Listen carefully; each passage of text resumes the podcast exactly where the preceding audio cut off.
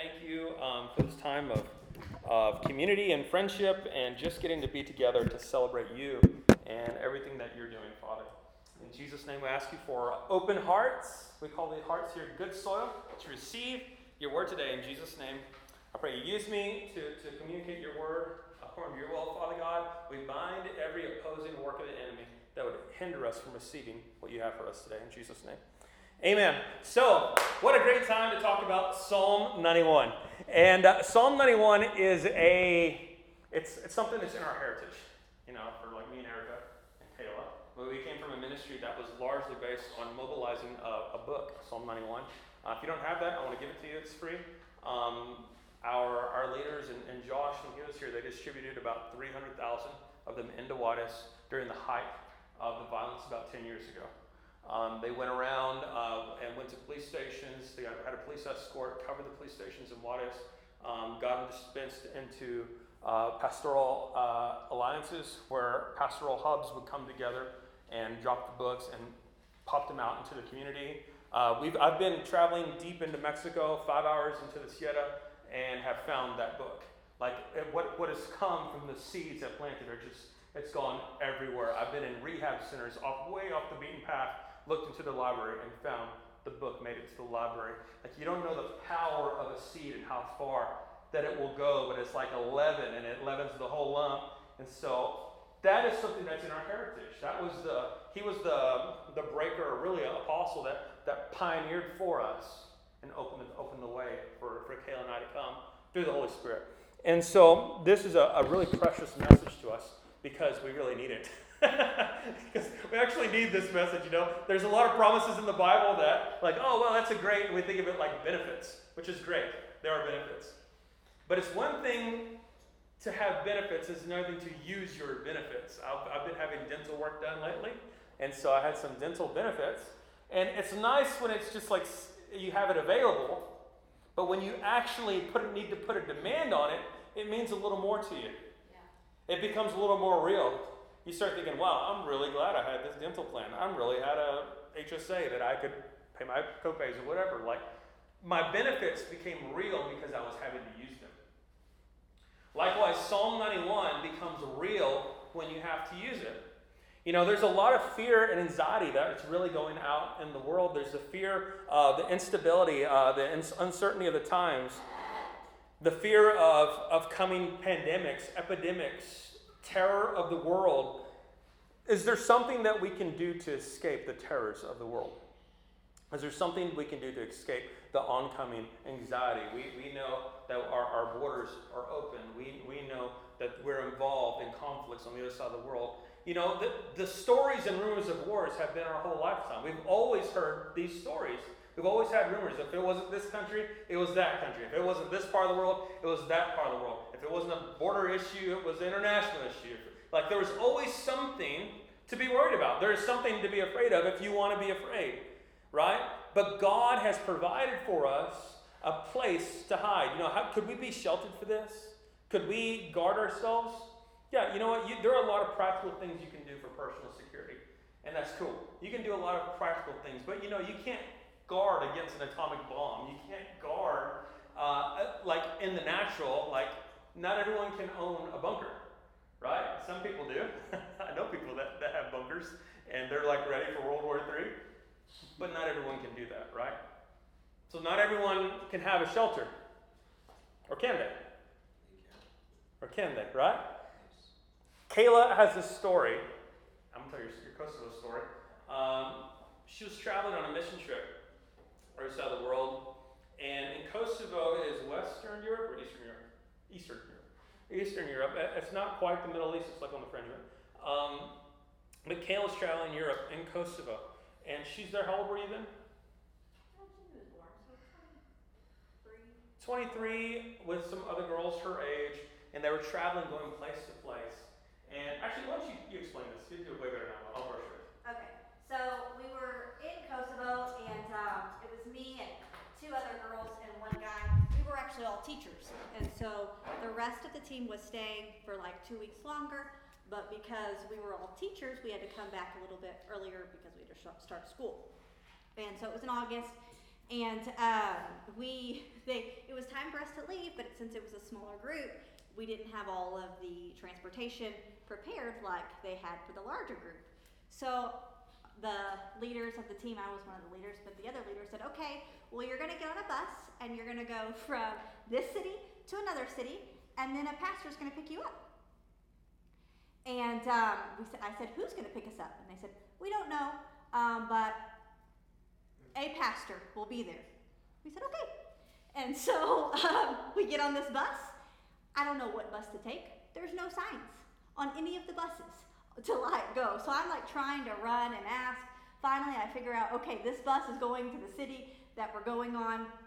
I'm a typical American. I've like never ridden the bus like anywhere, you know, like we don't take buses to other cities very often here. Well, anyways, and so I finally figure out how to do the bus system. I get on the bus and we're traveling. We don't know anyone. It's a different country, and then we um, we find out there's a lot of bus stops in the city that we're going. There's not just one bus stop, and there's not just one bus station. And so I was like asking the driver, well, like take us to the bus station. He was like, oh no, I go to like several. I was like, well, where's the main one, you know? And he was like, there's not, like they're all equal. And so I was like, okay, shoot. And so here we are, we're praying, and I'm just praying, like, okay, we're stopping. Do we get off here, Lord? And the Lord's like, no, don't get off. Okay, so we go to the next place. Okay, Lord, do I get off here? No, don't get off. So finally, we get at this place, and it's not even a major bus stop, but I think this is the place we're supposed to get off. So I just tell everybody, let's go. And so we get off the bus, and uh, we have all of our luggage with us, so it's not like we're supposed to be downtown, you know. And Kosovo is like the Albanian Kosovo. That's where like Taken, all of those people, that's those people from the movie Taken. And so all of these people come up to us and we're like, here, we're here to pick you up. We're going to take you to the hotel. Well, I don't know who's picking me up. And I said, um, I don't think you're here. To, yes, we are here. We're from the church and we're going to pick you up. And so it was one after another after another kept coming to us like, do you need someone to pick you up? And we're like, uh, we're trying not to answer them. Anyway, so all these people, I don't know where they're trying to take us, but they're trying to take us all. And so I said, okay, we're going to go to a coffee shop because we were all highly addicted to coffee on this mission trip. and so I said, we're going to go to a coffee shop and we're going to sit and we're going to pray and the Lord's going to show us what to do. And so me and the other girls and this younger, he was still in high school, guy comes with us, and we sit at the coffee shop. And I'm, there's no cell phone service. We don't have Wi-Fi. I have no way to communicate with the past, the mystery pastor that's supposed to pick me up. And so we bow our heads and we just pray. And I said, Lord, I thank you that you cover us with protection. Lord, I thank you that you know what we need to do. And we just begin to thank the Lord.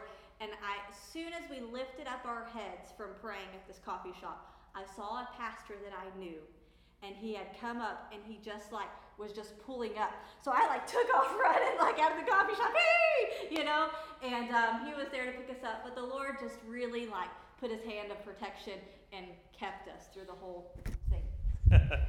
yeah, you know what that is? So that is the covenant of the Lord. Like that is not just a bunch of girls not getting taken in Europe. That is that is the God, that is the God we serve, like getting us out of a mess. That is the covering of the Lord, protecting us in that place. So covenant is the key word for the day. Covenant is not something we, we generally don't even hear people talk about anymore, but a covenant is a legal contract. You know, when we when we buy a house, we make a covenant. When we are making a, a legal transaction, we make a legal covenant. The covenants are are all through this Bible. We have our Adamic covenant, Mosaic covenant, Abrahamic covenant, our Davidic covenant. We have the Old Testament is referred to often as the Old Covenant. New Testament often referred to as the New Covenant. It is a legal binding agreement. And when in the old days, when people would make covenants, they would do it in blood, either sacrificing an animal or even you know, if you grew up in, in my era, when we grew up, you had uh, blood buddies, and we would like you like cut your hand or something, which you should pray that off if you did that. But uh, you know, like th- we did, there was stuff like that because it represented a bond, represented an agreement. That's really not a good uh, hygienic thing to do, by the way. But the uh, but covenants are a thing of, of the Bible, and it's actually still available for us today. All of the greats. Every, if you go through Hebrews 11, you go through the Hall of Faith and the stories of everyone, you'll find that the people who are mighty in God related to God based on covenant. People who relate to God based on their covenant are head and shoulders above those around them. Not any better, not any more valuable. I'm telling you, they live a different kind of life when you relate to God based on your covenant. So there's a story in 1 Samuel chapter 14, verse 6. Jonathan goes out unauthorized from King Saul. And he says to his armor bearer, it says, verse 6 Then Jonathan said to the young man who was carrying his armor, Come, let us cross over to the garrison of these uncircumcised.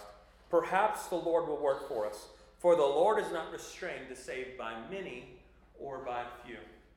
What he's saying, he's saying, I have seen my God deliver Israel again and again and again. And I know it's not the power of man to deliver themselves. How many know if Israel marches around a city, man can't make the walls of Jericho fall? It is the hand of God. So Jonathan's saying, I have seen my God work. So, so let's cross over to the other side. Let's cross over to the garrison and let's see. Let's cross over to these uncircumcised and let's see what the Lord would do for us. You know what he's saying when he says, let's cross over to the uncircumcised? Circumcision in the Bible was the mark of covenant. And what he was saying was, let's go to these people. We have a covenant with God Almighty. These people do not have a covenant with God Almighty. So let's go and let's see the Lord save us. Because let's see what the Lord will do. Because he doesn't need a whole army. Let's see what God will do. You know, in that battle, they slew 20 people. Two guys, one older guy, and then a young, a young lad that was with him. When David was fighting Goliath in 1 Samuel chapter 17, uh, verse 34, David was talking to Saul he heard the taunting of Goliath. And David says, Your servant was tending his father's sheep when a lion or a bear came and took a lamb from, his, from the flock. Verse 35 I went out after him and attacked him and rescued it from his mouth. So we have a lion eating a lamb. David reaches into its mouth and pulls it out. That's pretty hardcore, right? Like, that's a tough dude. And when he rose up against me, I seized him by his beard and struck him and killed him. That's a powerful, powerful interaction. Verse 36 Your servant has killed both the lion and the bear, and this uncircumcised Philistine will be like one of them. What he's saying is that Goliath who is mocking us, that Goliath that is opposing us, he says he is an uncircumcised Philistine. He's saying that is a man without a covenant and we are a covenant people. And so all of Israel were covenant people. But you know, all of Israel did not relate to God according to covenant. Not all of Israel responded to God like he was their God. They were afraid of the taunting. You know what? That's what happens with fear. Fear is taunting. Fear, it gets where it's running your mind. It gets it's running your, your world. You wake up in the morning and it's what's going on. You know, you go out through your day and it's still going on. You go to sleep at night and it's still still playing. That's what was happening to Israel. Is there was the taunting, the sound of the enemy. But when David heard the sound of taunting, he's like, "Who's this guy? What's he think he's doing?" He's an uncircumcised Philistine. Verse 36 Your servant has killed both the lion and the bear, and, the, and this uncircumcised Philistine will be like one of them, since he has taunted the armies of the living God. And David said, the Lord who delivered me from the paw of the lion and from the paw of the bear, he will deliver me from the hand of this Philistine. And Saul said to David, Go, and may the Lord be with you. You know, there's a lot of um, stories around the friendship between Jonathan and David, and they had a covenant together and they, they loved one another. I wonder if it's they looked at each other and saw what the other person had at God that they found someone else that related to God according to covenant, and it drew them into a friendship that was thicker than blood. That you know, have you ever found someone that you've never maybe you've never known in life, but you met them and it's like you knew them your whole life? And it's because they know who you know. You ever met someone that's like they knew they knew your best friends growing up, and somehow you're just your paths never crossed, and then one day you meet, and because we both know the same people, there's a friendship that, that sparked there. I believe that's what, what was happening with David and Jonathan. And I think there's a key there to spiritual unity. But the covenant that I want to refer to here is in Psalm 91. David, the Bible calls him a man after God's own heart. So David, who was delivered from the paw, from the paw of the lion, the mouth of the, of the Paul the bear and the mouth of the lion, the man who was delivered from, from Goliath, he wrote this psalm. And God says he's a man after God's own heart. So we're going to dig through that. So if you want to pull up your Bibles, either you got it on your phone, you got it on paper, you got it on Google, you got it wherever you got your Bible, I want you to look at your Bible, okay? In Psalm 91, verse 1, it says, He who dwells in the shelter of the Most High will abide in the shadow of the Almighty. Hey, Freddie. He who dwells in the shelter of the Most High will abide in the shadow of the Almighty. The first thing I want to say about this is the shelter of the Most High. This is a literal place of protection. Psalm 4:8 says, "In peace I will both lie down and sleep." Thank, thank you, thank you, brother. For you alone, O Lord, make me to dwell in safety. You know what he's saying there? He's saying, I'm going to put all my eggs in one basket. God, you are the only one who can make me dwell in safety. I can do a lot of practical things, and we do a lot of practical things. Where we're into the practical stuff. We kind of like, we probably like the practical stuff a little bit too much, you know. But it is God who is ultimately our deliverer. It is God who keeps us safe and brings us home every day. I remember at Simon Juarez where I was, uh, we were doing an outreach in one of the parks and, and and it was early on. We were pretty new into the area, and we didn't we didn't know any better to not really be hanging out at the parks just for fun. Um, but we were in the parks witnessing to people, handing out books, saying we love Jesus, and I brought my guitar and I was making up songs for people just to like entertain and like build rapport. Not knowing who I was talking to, and of course, there's a guy on every corner of the of the lot and we're like, hey, look, there's someone over there too. And you know, we don't, we're just being dumb, not knowing what we're doing. And we go, and I remember we ran out of books, and I start to walk back to my car. And while I was walking back to my car, it's like I knew that I knew in my spirit two people were following right behind me. And I, I like I saw it as, as clear as could be in my spirit. I was being followed back to my car. And I turned around and there was there was no one there, but like I, I knew that our, God was showing me something. It was so clear. You know what that is? That is the shelter of the Most High. That is your covenant with God. Because you know what? Not everyone experiences that. Not everyone sees the two people walking back to them in their spirit. Some people just walk back and they're, they're followed. I turned around I said, Caleb, we're out of here. We're going now. We booked, and we booked it out of there that day because we, we had overstayed our, our welcome anyway. And it was, it was time for us to go. But that was God delivering us from really fishy circumstances. Tell you what, until you've had to zigzag home because of who's following you, until you've had to take oil, maybe like, I don't believe in laying oil. Let me tell you something. When someone follows you home, you will believe in oil. You will change your mind about the way. and, and we anoint our license plates. Say, Father, I thank you, Jesus, that our cars are covered and we will not be followed. We will go out and do your will, and we will return. And we speak those words out and we call it. So we will go and we will come back. You know what that is? That is that is utilizing your covenant. That is relating to God based on covenant. And if you do not relate to Him based on covenant, you'll be like the rest of the army of Israel. And you'll be afraid at the sound of the taunting of the giants that are in front of you. Those giants can look like a sickness, can look like COVID, it can look like some other epidemic. You know, every 20 years there's some different epidemic that flies out there. Like, it can be the sound of war, the, the rumors of terror, of, of, uh, of whatever. I've known people who are, who are um, stuck in their house, can't leave the house. I, I'm just afraid of what could possibly happen, just shut ins like that. Trying to shelter themselves. But the truth is, there's only one who can truly shelter you. Psalm 4 8, in peace I will both lie down and sleep. For you alone, O Lord, make me to dwell in safety. We have to take the Bible literally. We have to take the Bible as final authority. You know, a lot of times we read the Bible and then offer our opinions of the Bible, and we judge the Bible. But the truth is, the Bible judges us. When we read the Bible, we're not we're not looking to cast our thoughts on it. It's actually supposed to change the way we think. And let me ask you this like, are you satisfied with the way you've been thinking your whole life to this point?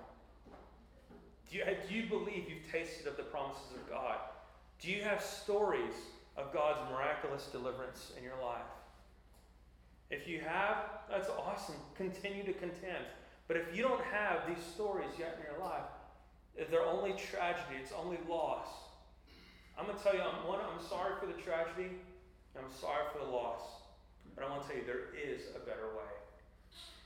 You know, the Apostle Paul, when he was going to, uh, it was a, one of the churches in the book of Acts, and the Bible says that Paul came, but it says he showed them a better way. There's, a, there's another road you could be taking. And so I want to propose that to you this morning in Psalm 91. There's another avenue you could be using, and that others have used it. We are continuing to use it, but you can use this road, and it's going to be a little smoother for you. It'll make a difference. Verse 2, Psalm 91 2. I will say to the Lord, my refuge and my fortress, my God and whom I trust. Um, saying to the Lord, you know, I, I don't want to underestimate the power of our words. How are we born again? In Romans 10 9 and 10, we believe in our heart, we confess with our mouth that Jesus is Lord. In that believing, that heart faith, and that confession faith is a supernatural result, which was what brought about salvation. It's how people get to know Jesus. It's how they get born again, right? I believe that that was not just the key for salvation, but it was a key for kingdom living. That when you believe in the promises of God and you confess them out, there is a supernatural reality that happens.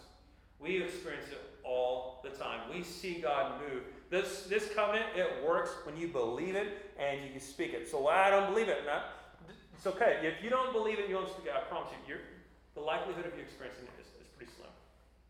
But when you believe it and when you speak it, what you're saying, when you believe it in your heart, you're saying, I, I am for this. The Bible says, out of the overflow, the abundance of the heart, the mouth speaks.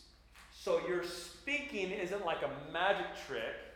It is an overflow of what fills you, that the promise is true I say to the Lord, You are my refuge. You are my fortress. You know, when we travel down into Mexico, we travel to these zones that our own government websites say red zone, level five, reconsider travel, do not go here. And then we look at it and say, That's where we're going. You know what that is? You're relating to God based on covenant because in the darkest place is where light belongs in the alleyways, in the red lights, in the drug addicts, on our noble street, that dark place has to be lit up by something. And it won't be lit up by people who don't relate to God according to covenant. If you re- but if you relate to God according to covenant, then you can stand in that place and illuminate it. You can bring change to it, not because of who you are, but because of who you are in Christ. Because of who He is inside of you, that He is Christ in you, the very hope of glory.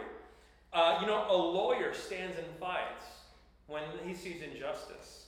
A lawyer can see injustice happening and he'll go in defense of someone and he will say, This is unjust, and he will go to war and he will fight. I like lawyers. Not everyone likes lawyers. I like lawyers because they got some fight in them. And there are, honestly, most believers don't have a lot of fight in them. And we have to change that mentality where we have some fight in us. Or we say, wait a minute, I'm experiencing something contrary to what God has paid for for me. And what you have to do is take your circumstances to your covenant until you overturn the circumstances. I had a patient this past week um, in the medical field that uh, she'd been trying to get this medical device for months. She had the appropriate diagnosis, she had the appropriate insurance coverage, but the insurance said no. So why she say no? Well, we have the evidence here. She had this radiographic screen. It shows she has this evidence that she has this sickness. She has this diagnosis that they say specifically covered. But when we up, appeal to the insurance, they said no. So I said, well, let's appeal it. We appealed it. Letter comes back, denied. So why did they deny? And they may had some reasons there. So we did it again, denied again. So wait a minute. This is someone who's really sick and needs a certain medical device to get better. This will help them. They have coverage, and they have coverage for the specific diagnosis that's required. And so I went to the doctor and I said, Look at this. This is ridiculous. This insurance is screwing this patient. Like they're they're withholding something that's due. You know what? At that point you have a choice. You're either gonna lay down and you're not gonna get your stuff, or you're gonna stand up and you're gonna fight it. And say, you know what? I called the, the patient's daughter. I said, if that was my mom, if that was my family member, I would go make some noise at that insurance company until we overturn this thing. And I tell you, I, I, I, rallied her up, you know, and she went bam out, you know, uh, really motivational. So I, I motivated her to go over and fight this thing because it was unjust what was happening. I stirred up the doctor's office and said, Look what's happening here. And they went at it fighting this thing. You know what? Everyone started contending overturn this thing, overturn this circumstance based on the policy that's in place. And you know what? After four months of fighting this past week, it overturned. Sometimes you may experience a circumstance that is contrary to what's in this book, to what God paid for. But if you will use your policy, if you will use your covenant, you can go and you can overturn your circumstances. Why can you go to dark places and come out safely? Because you've got coverage. You've got the coverage to do it. You can go in there and have the benefit of being covered and come back home. And you say, man, I feel nervous about this, or so and so got hurt. You say, you know what? That's not me because I have coverage. You know what the way to maintain your coverage? You keep it in your mouth. I tell you what, there are, I can't tell you how many days a week we wake up in our house and we speak out Psalm 91 and we declare openly, The Lord is my refuge. He is my hiding place. He is my secret place. We speak it out almost daily. We speak out the armor of God almost daily because the enemy doesn't like what we're doing. The enemy's not excited about what we're doing. We're a problem for him, and that's a good thing. We, we're here to, to shake, shake it up a little bit, right?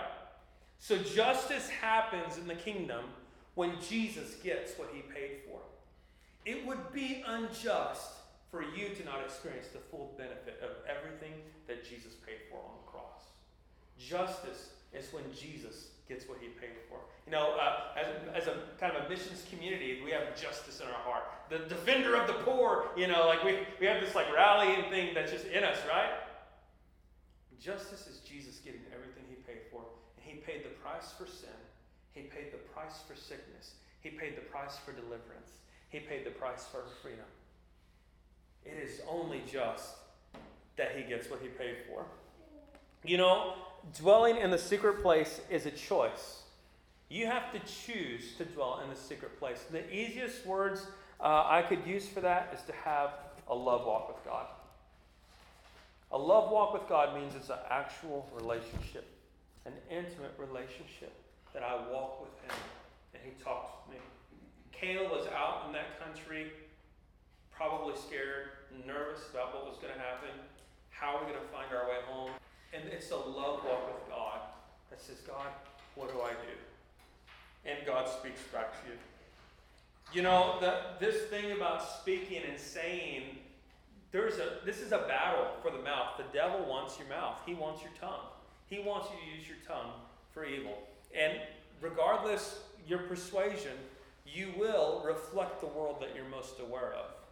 Be it the enemy or be it the Lord, be it Satan's camp and what he's doing in the earth, or God's kingdom about what he's doing in the earth. So, Psalm 91, verse 3 For it is he who delivers you from the snare of the trapper. The trapper means our, our adversary. The Bible says that he is seeking whom he, whom he may devour. You know, the enemy has traps, real traps that he has custom designed for us. Uh, 2 Corinthians chapter 2, verse 11 says, Don't be ignorant of the devil's schemes. Know what that means? He has customized a temptation for you. One that is particularly for you that worked on mom, that worked on dad, that worked on grandpa, worked on great grandpa. Say, I know these guys. I know what they like. Here you go. The Bible says it says don't be ignorant of the enemy's schemes, that he's actually out there trying to trap us. We have a promise for that. It says, He, the Lord, deliver us, delivers us from the snare of the trapper. You know what the trapper is? The trap is like the mouse trap. It's got the cheese in it. And the enemy knows what kind of cheese you like. So that if you reach in there, there's cheese, you might get the cheese, but you kind of lose the fingers, right? In the mouse's case, he reaches for the cheese and he loses his head. The trapper is an attack from the enemy, it's a customized trap. In Psalm 91, in your covenant, in your coverage, is coverage for the trapper. You know, um, in the in the Lord's Prayer, Jesus ends it with, "And Lord, lead us not into temptation." That's something you can pray. Father, I ask you, lead me not into temptation. I thank you, God. You deliver me from the snare of the trapper. Those things that I, I may be weak in, in my flesh, Father, I ask you to shield my eyes. Job said, I make a covenant with my eyes that I will not look upon a virgin who's guarding against lust in his heart. You know what I'm saying? You can ask God and use this covenant. You know, why are we saying this is, this is so important? When you know what's written here, faith can be released in your prayer. The will of God, faith is always released where the will of God is known. When you know it's God's will for you to be delivered from the trapper, you can pray, God, deliver me from the trapper, and you can do it in faith. That means we're going to get results. Verse, um, verse 4 He will cover you with his pinions, and under his wings you may seek refuge. His faithfulness is a shield and a bulwark. He will cover you with his pinions. The story uh, I've always heard about what it looks like to be covered with, with the pinions is uh, Has anyone ever had chickens growing up? We have chickens? Some chicken people? A couple chicken people? Okay, chickens. We had a we had pheasant or something like that. Okay, so we're gonna get chickens. So at the ranch, so it's gonna be awesome. So if anyone knows how to build a chicken coop, we could use your help. But um, there was a story of these chicks that were in the yard, and they were out playing with the mother hen. And then all of a sudden, there was a hawk. They saw the shadow coming of a hawk flying over. And that hawk is thinking, I got some lunch today. You know, I'm gonna get me some chicks. And when the shadow cast over, the mother hen could see that there was an oncoming danger. You know, the mother hen didn't go and gather each chick. She couldn't go because there's all these chicks everywhere. She didn't go and do that. All she did, she held open her wings and started clucking. And when she started clucking, those chicks knew the sound of that cluck and they ran under her wings. And when she did, she came down, she brought them in and hugged them tight. That's the way it works with the shelter of the Most High. It say, God, come rescue me. God, come rescue me. Like the Lord has given you a covenant right here. This is the sound of his clucking where he says, My wings are open. I will cover you with my, with my pinions, with my wings. And I will be a shield and I will be a bulwark. A shield is, is a defense. A, a bulwark is a defensive wall. It's like a wall of defense. Tell you what, when we go to Juarez, when we go to Reynosa, when we go down up in the Sierra, or we go to the other side of the world, we need a wall of defense around us. The Bible says, I will be a wall of fire around you. Like we need God as the defense of our life. We need to know what the Word says in regards to our protection so that we go and we know the Word and it, we come back. Our zeal sends us out but his word brings us home.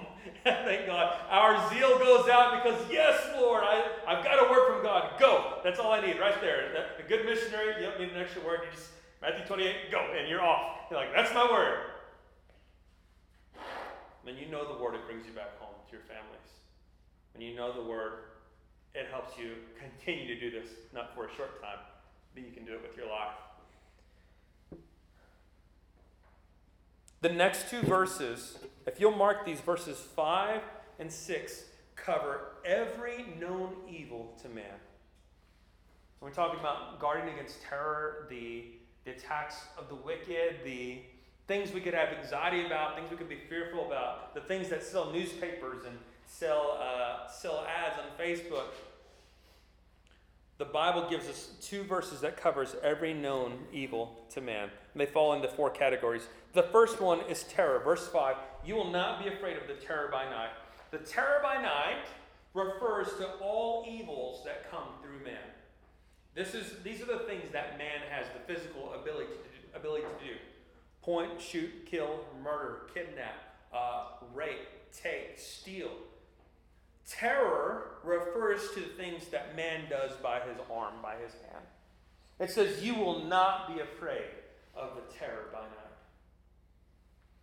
This is a powerful message, man. When you go to a, a war zone, when you go to a place, one, we need to have it in our heart, but it's also a message to the people. So I know you're scared right now, but you do not have to be afraid of the terror that is by night. God's word makes provision for you. Know that is that's really, really good news. Notice all those things a kidnap, rob, murder, rape, harm they all involve the element of fear. They're all about fear. Because fear is what keeps you out of the faith necessary to access the promise. So if the enemy can get you in fear, if Goliath can taunt you and cause you to shrink back, he can keep you from taking hold of your promise. Matthew 16, excuse me, Mark 16, 17, 18, when it's talking about the signs that accompany those who believe, it says they will not drink any deadly poison, it will not hurt them. You know, that word drink there, if you do the word study, and it, it's not just drink, it's, it's like inhale, anything you can take in, in ingest, or even like, like breathe into your body, like small little particles. Pastor Jeff even meant to say absorb. Absorb, yeah, that's a really good word. Things in, in the environment. You know, in the Old Testament, if you touched a leper, you were considered unclean. But in the New Testament, when you touch a leper, the leper is made clean. Like we're not called to live in this Old Testament mentality. Those there's an old time, but we're in a different era. We're in a different dispensation that you can go and lay hands on the sick. Mother Teresa used to take take balm and she would rub the sores by hand of the lepers. And people were like, Are you crazy? Rubbing the sores of the lepers? They said, Why do you do that? She said, I just I do it for Jesus. Because no one because no one else would touch those people. And so she would, she would show love that way. He says, These signs will follow them. You're not going to ingest it. You're not going to inhale it. You're, you're not going to take it into your body. It may go into someone else's body, but I live under a covenant. You know, there's this, I think that a lot of times that you can, there's the, the criticism here is denying reality. But how many know gravity is an actual reality, but planes defy that, that reality every day? Gravity is very real. We can take the phone, pick it up, and drop it, and the law of gravity is going to pull it down to the ground. But there is a way that man has created for a plane to defy that very law. In the same way, I'm not saying to deny the realities of things out there. I am saying that you can defy it. I'm saying that you can fly above it. And if you don't fly above it, then you can experience the reality, and those realities remain. But you can defy it, you can overcome it. The way you speak is your fear and faith barometer. The second category here, the first one was terror. The second category in verse 5 is, or the arrows that fly by day. Arrows are assignments from the enemy. They're specific to wound and bring damage. They're, they're precisely targeted to weak areas of your life. Often it's when the enemy can't send a temptation, he'll send a person. And that person will come like an arrow to pierce your armor because they have oh, they, because they know you, they can penetrate you with wounds. Those are wounds. The Bible says that you do not have to be afraid of the arrow that flies by day. So for me, God, in Jesus' name, I thank you, Lord. I will not experience the arrows of the enemy. I will not have my armor pierced by harsh words, by offense, by unforgiveness, by those things. Um, uh, listen to this in, in verse 5. It says pestilence again. You know, out of these categories, pestilence is the only one mentioned twice. Verse 6 of the pestilence that stalks in the darkness. You know, pestilence is, um, it's interesting that it mentions it twice. I think God is really telling us that we have to renew our mind about how we think about it, about pestilence, of what we could experience, of, of sickness, Deuteronomy 28, verse 67, tells us that sickness is a part of the curse of the law. Galatians 3:13 tells us we are redeemed from the curse of the law. Sickness is not for a covenant believer. Now, we have people, we have a family member fighting for their life right now that is sick. They're currently fighting that. But you know how they're fighting it? They are fighting it with Galatians 3:13. Father, I thank you I reject this sickness. This is not my sickness. My mom, y'all heard some, y'all heard my story about my mom when she was, she had a nervous breakdown severe nervous breakdown when I was like in fourth grade. I had to leave my house and stay at my relative's for a time because she was in the hospital, and she she was going to the hospital. And I, I I think she was dying. She was it was just really bad. Like her body was not functioning. You know how she she she, she stayed out there? She had a little Walkman cassette player playing worship music and sermons. She would hit that button, it would run through the message. She'd take it out, flip the cassette player over, hit that button again, listen to Jimmy Swaggart. And it, it kept her alive. And people, I don't like Jimmy Swaggart because all this stuff. I don't like his stuff either, but it kept my mom alive, so thank you. You know, I appreciate that. you know, and he, she fought it. Where, where is the fight? Do we have any fight in us at all? Like, or do we just get run over every time? Like, at what point do you say, I'm going to use my covenant, I'm going to fight? Should you experience something, today you should fight. Today you should adopt this. Like, I'm not going to accept this anymore. You know, when you, if sickness comes knocking at your door, you have a decision at that point. Just like a delivery package from UPS, you have a choice whether you want to sign and accept or reject and say, that does not belong to me. Sickness comes and it presents at the doorstep. And it says, hey, this is for you. And you have a choice. Return to sender. This is, I'm sorry—you've got the wrong person. Does that sound crazy? Yeah. It's because it's, it is crazy. It is, it is a completely different world. It it's foolishness to this world. It doesn't make sense to this world. But it's the overcoming life of every Christian. It is the way of, of living in a different place to where you say, I, I reject that. I'm going to walk in hell. I'm going to make this out. Um, uh, confess it over your life. Verse, verse 6, uh, B, ooh, I better hurry, uh, talks about destruction or the destruction that lays waste by noon. That's all kinds of evil where man has no control. That's like what we would call uh, acts of God, that which, which are not actually not acts of God. Mark 4:39, Jesus rebuked the storm. So Jesus wasn't rebuking his father. Right? if the, storm was an act of God, Jesus was not. The Bible says that they saw the wind. So I think it was, it was quite demonic. It says they saw the wind and he rebuked the storm. And so um, that means if there's a flash flood coming, you have authority that, you know what, in Jesus' name, I thank you, Father, that you're going to rebuke this. I'm going to get home through this. If you've ever driven through the mountains in New Mexico, it floods, man. It rains hard up there. I was driving from Alamogordo to Clovis uh, the other day. Uh, I think it was Wednesday, Thursday, and I looked down and there's flash floods at every route. You know, you can pray and re- and rebuke the destruction. It says the Lord guards against the destruction that lays waste at noon. That's what it's talking about. Um, so, real quick, recap those four categories of evils, it was terror, that was physical harm, pestilence, inhale, ingest, anything, sickness coming into your body, arrows, wounds, attacks from people, then destruction, the greater attacks, a nuclear bomb, something like that, right? Um, or, our acts, or what we would call uh, acts of God. So I don't believe that. Maybe that's too far fetched. Romans chapter 3, verse 3 says, What then if some did not believe? Their unbelief will not nullify the faithfulness of God, will it? Verse 7 A thousand may fall at your side and 10,000 at your right hand, but it shall not approach you. That's the mentality that you have over your home, over your, your livelihood, over everything. A thousand may fall at my side and 10,000 at right hand, but it will not approach me. You know what power there is when you say that with your words? Man, I all I can tell you is by personal experience. We have, we have prayed and we say, God, evil will not approach us. I forbid in the enemy from touching my family. My kids will go out and they will come home safely. I will go out and I'll return safely. As fathers, as heads of households, as mothers, and even as young, youth, you have an authority over your bedroom. You know, you have an authority that you can go home and you can sleep, but that's your bedroom. If the whole world around you is chaotic, you have authority over that bedroom. That is your domain. You are dwelling there. That is where you sleep, and you can have authority there, and you can have peace at night. Yeah, that's, that's available for you. Um, verse 8 this is what the Lord will do You will only look on with your eyes and see the recompense of the wicked, for you have made the Lord my refuge, even the Most High, your dwelling place. Verse 10 No evil will befall you, nor any plague come near your tent.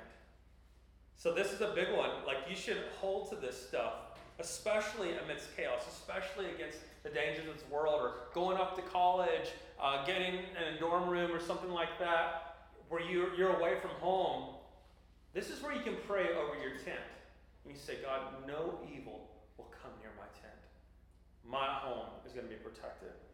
You exercise your faith over your household, exercise faith over your bedroom, using your authority. Verse 11 He will give his angels charge concerning you to guard you in all your ways. They will bear you up in their hands that you do not strike your foot against a stone. There is such a reality to angelic protection. Hebrews 1:14 tells us that angels are ministering spirits sent out to render service to those who had inherited salvation. Psalm 103 verse 20 says that bless the Lord you his angels who obey the voice of his word. Why do we want to speak the word of God? Because there is an angelic release. When you say, I bless the Lord, I thank you, Lord, I speak, Lord, no evil will befall me. The Bible says the angels obey the voice of his word. So when you speak out his word, no evil will come near my tent.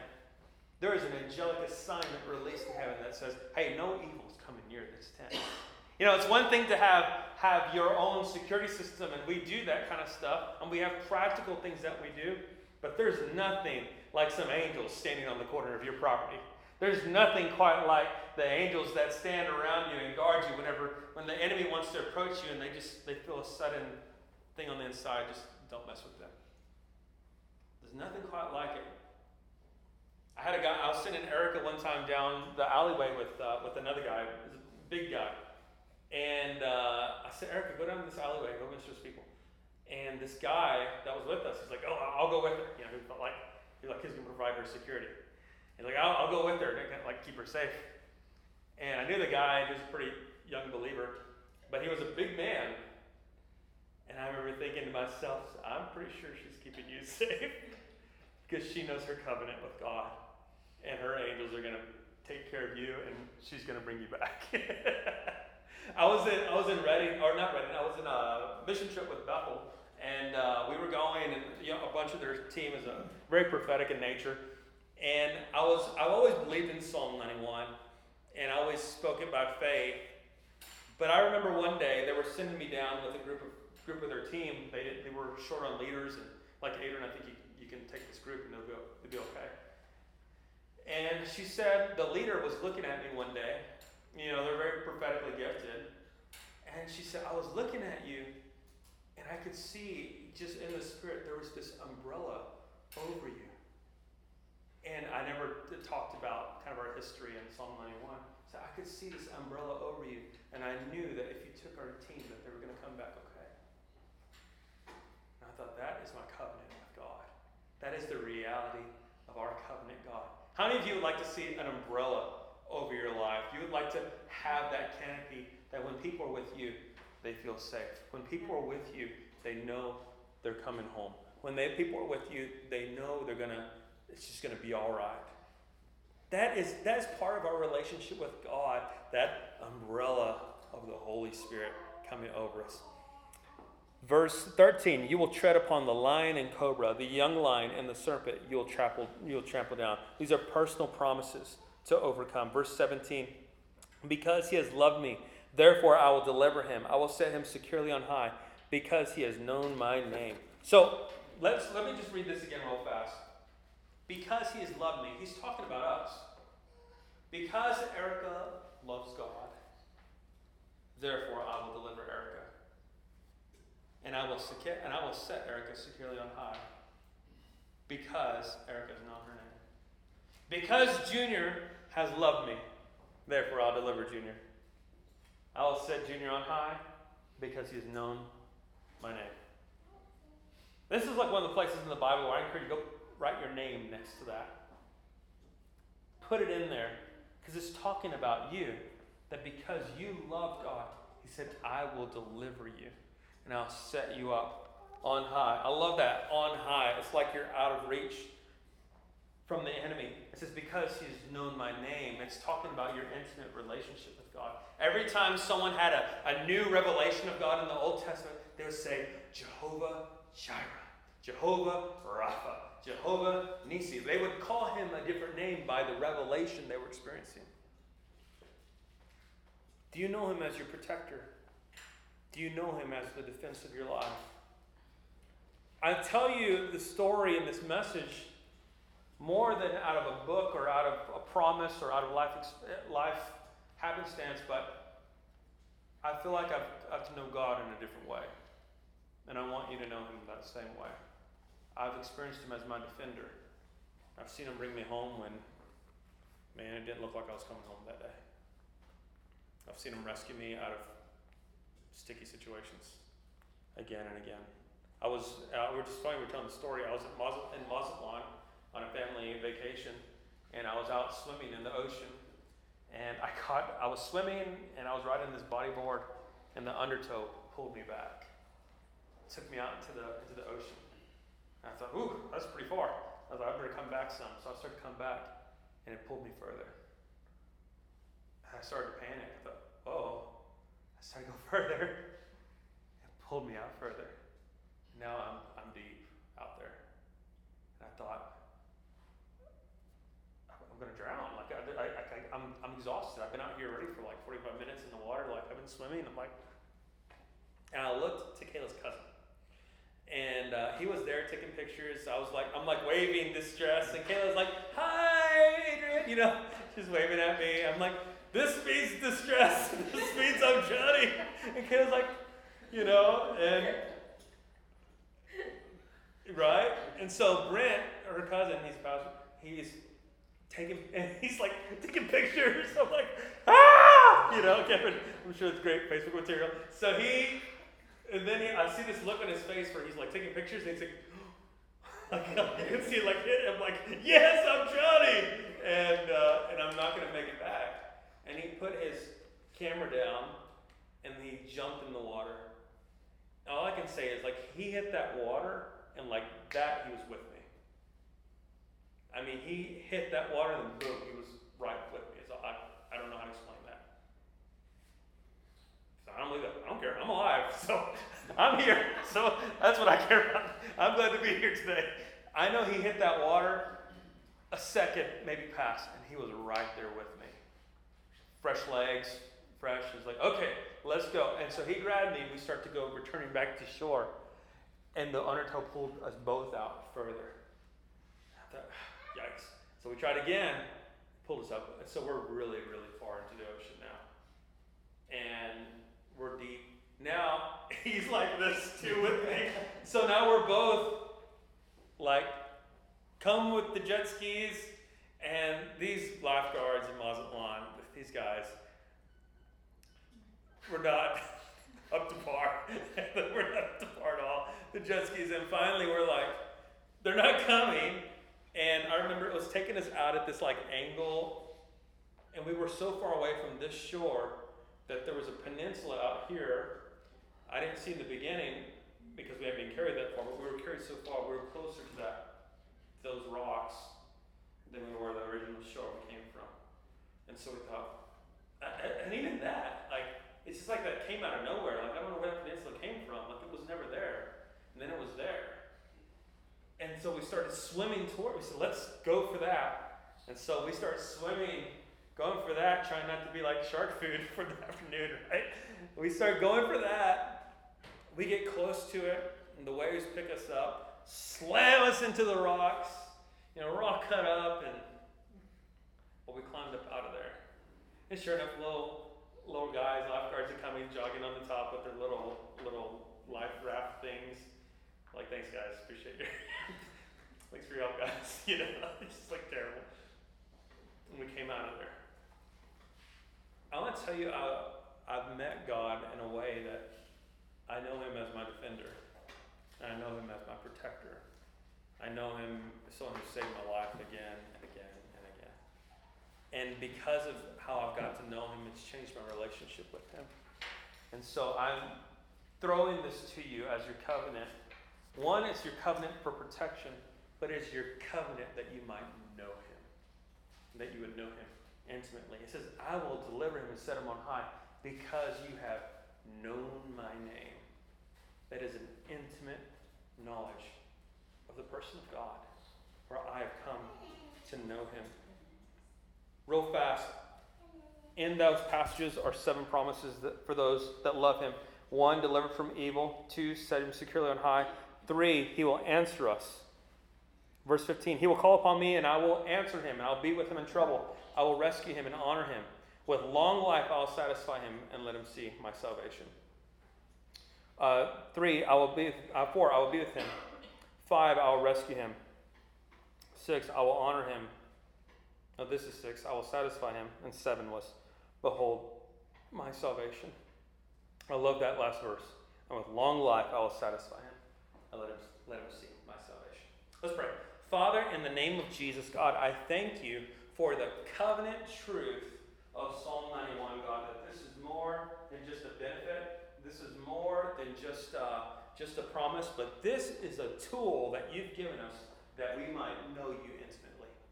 God, that we could know you as our defender. Why are we, why are we bold to go into dark places? Why are we bold to share the gospel with those who've never heard it? Because we've known you in a new way, God.